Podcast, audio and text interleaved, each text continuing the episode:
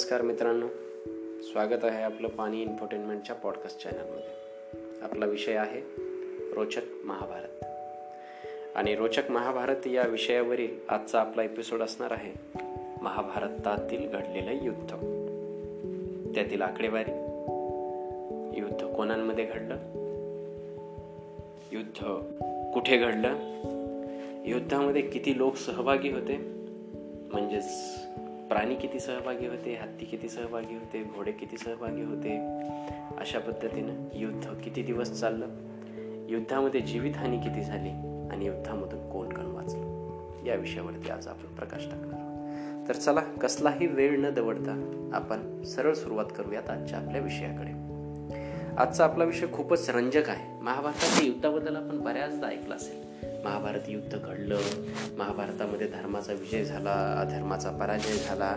पण महाभारताच्या युद्धामध्ये महाभारत युद्ध हे कोणाकोणांमध्ये घडलं हा जर विचार केला तर महाभारत युद्ध कौरव आणि पांडव या दोन गटांमध्ये घडलं. कोण होते कौरव आणि पांडव? एकाच फॅमिलीचा एकाच कुटुंबाचा ते हिस्सा होते. सख्खे चुलत भाऊ या दोघांमध्ये हे युद्ध घडलं. पण फक्त पांडव आणि कौरवच याच्यामध्ये सहभागी होते का? तर नाही. ज्यांना कोणाला वाटलं की कौरवांचा पक्ष बरोबर आहे. धृतराष्ट्र हा गादीचा राजा होता. त्याचा पुत्र त्याचा मोठा पुत्र दुर्योधन हा त्या गादीचा वारसदार असणार आहे. आणि तेच योग्य आहे. असं ज्यांना कुणाला वाटलं त्यांनी कौरवाचा भाग घेतला आणि ते त्यांच्या पक्षात सहभागी झाले. दुसरी बाजू पांडवांची होती. ज्यांना कुणाला वाटलं की पांडवांवरती खूप अन्याय झालेला आहे. या गादीचे खरे वारसदार पांडव आहेत. आणि पांडवांच्या बाजूने भगवान श्रीकृष्ण आहे तर ती बाजू धर्माची आहे सत्याची बाजू आहे. असं ज्यांना कुणाला वाटलं त्यांनी पांडवांच्या बाजूने त्याच्यामध्ये सहभाग घेतला आणि ते त्यांच्या पक्षात युद्ध करायला उभे टाकले असे हे दोन पक्ष युद्ध एका कुटुंबाचं युद्ध एका फॅमिलीचं पण त्याच्यामध्ये अख्खा भारत त्यावेळेसचा त्यावेळेसचा अख्खा भारत आणि भारतांबाहेरील सुद्धा काही राज्य सहभागी झाले होते ही सर्वात मोठी रोचक गोष्ट आहे. त्याच्यानंतर हे युद्ध कोठे लढलं गेलं? तर कुरुक्षेत्र नावाची भूमी होती ज्यामध्ये हे युद्ध लढलं गेलं ज्याच्यावर हे युद्ध लढलं गेलं. कुरुक्षेत्र भूमी आजही आपल्याला पाहायला मिळते. पण त्या युद्धभूमीचा विस्तार एवढा मोठा होता हे आपल्या कोणाच्या लक्षात येणार त्याच्या विस्ताराचा जर आपण विचार केला किंवा त्याची जर माहिती आम्ही तुम्हाला देण्याची ठरवलं तर त्या युद्धभूमीचा परीघ परीघ म्हणजे काय? एखादं वर्तुळ एखाद्या वर्तुळाची त्याची तार जर सरळ केली तर त्या तारेची किंवा त्या दोरीची लांबी म्हणजे तो परीघ. तर महाभारतामध्ये जसं वर्णन केलेलं आहे त्या महाभारताच्या रणभूमीचा जो परीघ होता तो ऐंशी कोस होता. हे ऐंशी कोस महाभारतामध्ये लिहिलेलं आहे. पण आपण जर त्याचं आजच्या भाषेत किंवा किलोमीटरमध्ये त्याचं रूपांतर करायचं ठरवलं तर एक कोस म्हणजे जवळपास तीन ते साडेतीन किलोमीटर असतं. तीन साडेतीन किलोमीटरच्या मध्ये ते एक कोस असतं. जर ऐंशीचं रूपांतर ऐंशी कोसाचं रूपांतर किलोमीटरमध्ये करायचं ठरवलं तर ते जवळपास दोनशे पन्नास किलोमीटर एवढं होतं. आता तुम्ही विचार केला की दोनशे पन्नास किलोमीटर त्या भूमीचा तो परीघ होता. तेवढ्या मोठ्या रणभूमीमध्ये ते युद्ध लढलं गेलं होतं.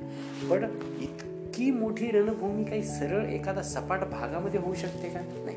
तर ज्या भूमीवरती हे युद्ध करायचं ठरवलं त्यांनी ती जागा निवडली तेव्हा तिथे शास्त्रोक्त पद्धतीने मंत्रविधीने ती भूमी नांगरून घेतली.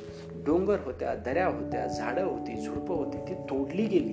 कितीतरी महिने ती युद्धभूमी तयार करायला लाखो लोकांना लाखो कामगारांना ती युद्धभूमी तयार करायला लागली. डोंगर सपाट केले दऱ्या भरून काढल्या असलेली झाडं तोडली आणि त्या ठिकाणी ती युद्धभूमी तयार केली होती. पूर्ण ती भूमी नांगरून घेतली होती समसमान केली होती सपाट केली होती आणि ती युद्धभूमी निवडली होती. इतकी मोठी युद्धभूमी लढण्याचं आपसुकच एक कारण होतं. का? तर त्याच्यामध्ये सहभागी होणारे योद्धे त्याच्यामध्ये सहभागी होणारे योद्धे होते त्यांची शिबिरं होती आणि खास ती रणांगणाची जी भूमी होती ती इतकी मोठी होती त्याच्यात लढाईला भाग घेणारे योद्धे इतके मोठे होते.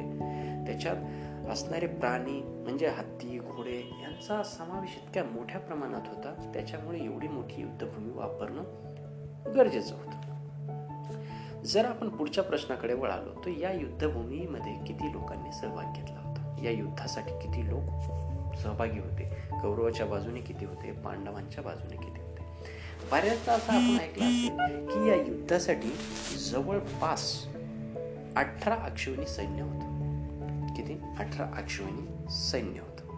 फक्त सैन्य जे लढणारे. याच्यामध्ये रथावरचे सारथी वेगळे आणि हत्तीला वाहून नेणारे माहूत वेगळे. याच्यामध्ये या सर्वांना जेवण देणारे वेगळे त्यांची सगळी शुश्रूषा करणारे वेगळे यांचे तंबू सांभाळणारे वेगळे यांच्या दासदासी वेगळे. बरं आपण थोडक्यात आता एक अक्षोणीमध्ये काय असतं किंवा किती लोक सहभागी होतात किती प्राणी सहभागी होतात याचा एक थोडक्यात अभ्यास करूया.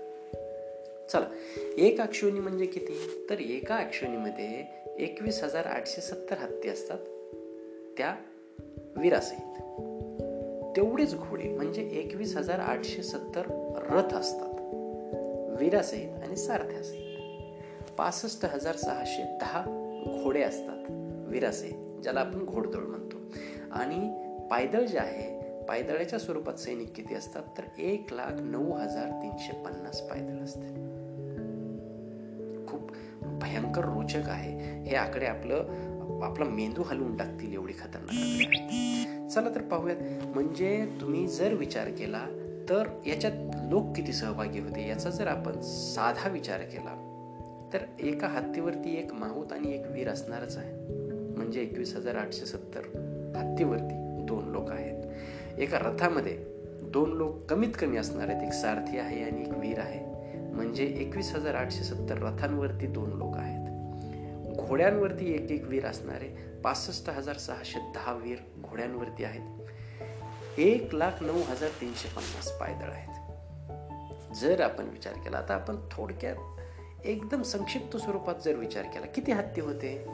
एका क्षणीमध्ये एकवीस हजार आठशे सत्तर हत्ती. म्हणजे अठरा अक्षोणीमध्ये म्हणजे किती? तीन लाख त्र्याण्णव हजार सहाशे साठ हत्ती.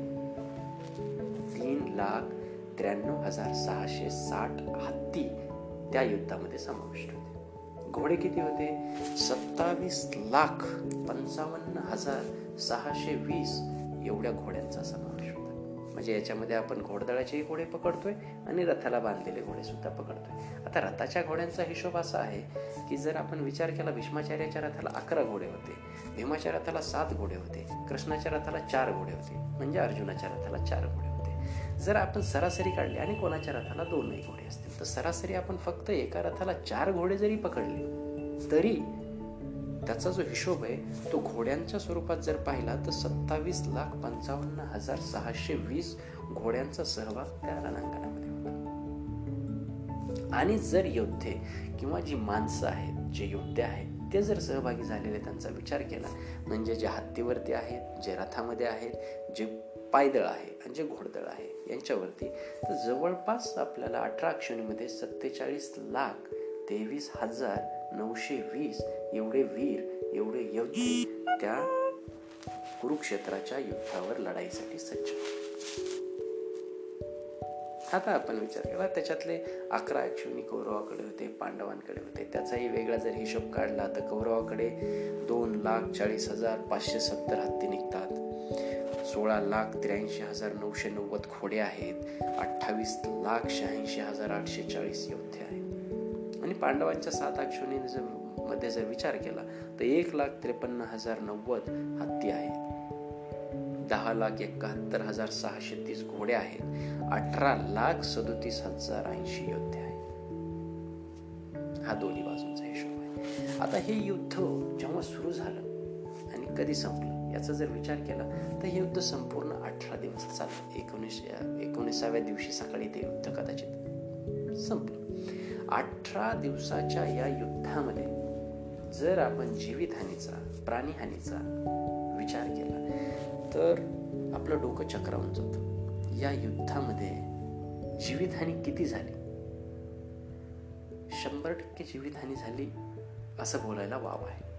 कारण जेव्हा एकोणीसाव्या दिवशी हे युद्ध संपलं तेव्हा फक्त रणांगणात पहिल्या दिवशी जेवढे अवेलेबल होते किंवा उपस्थित होते उभे होते लढाईसाठी त्यातले फक्त अकरा लोक जिवंत होते. विचार करण्यासारखी गोष्ट. त्यातले फक्त अकरा लोक जिवंत राहिले. पाच पांडव कृष्ण सात्यकी कृपाचार्य कृतवर्मा अश्वत्थामा इतकी फक्त लोक याच्यामध्ये जिवंत वाचली. बाकी सर्वांचा मृत्यू या युद्धामध्ये झाला होता. आणि या महान युद्धाला आपण महाभारताचं युद्ध म्हणतो. तर मित्रांनो सांगा कशी वाटली आमची ही आजची माहिती आजचा एपिसोड महाभारत रोचक महाभारत या सिरीजमधला हा आमचा एपिसोड होता. ही माहिती तुम्हाला कशी वाटली? आवडली असेल तर नक्की सांगा. लाईक करा कमेंट करा. चॅनलला सबस्क्राईब करा. सबस्क्राईब केलं सबस्क्राईब केल्याने काय होईल तर तुम्हाला पुढचे आलेले व्हिडिओज कळतील. आणि याच्यापेक्षा याच्यासारखी सुंदर सुंदर माहिती आम्ही तुमच्यासाठी घेऊन येतो आहे लोकांपर्यंत पोहोचवा. शेअर करा. थँक्यू सो मच सर्वांचे खूप खूप धन्यवाद.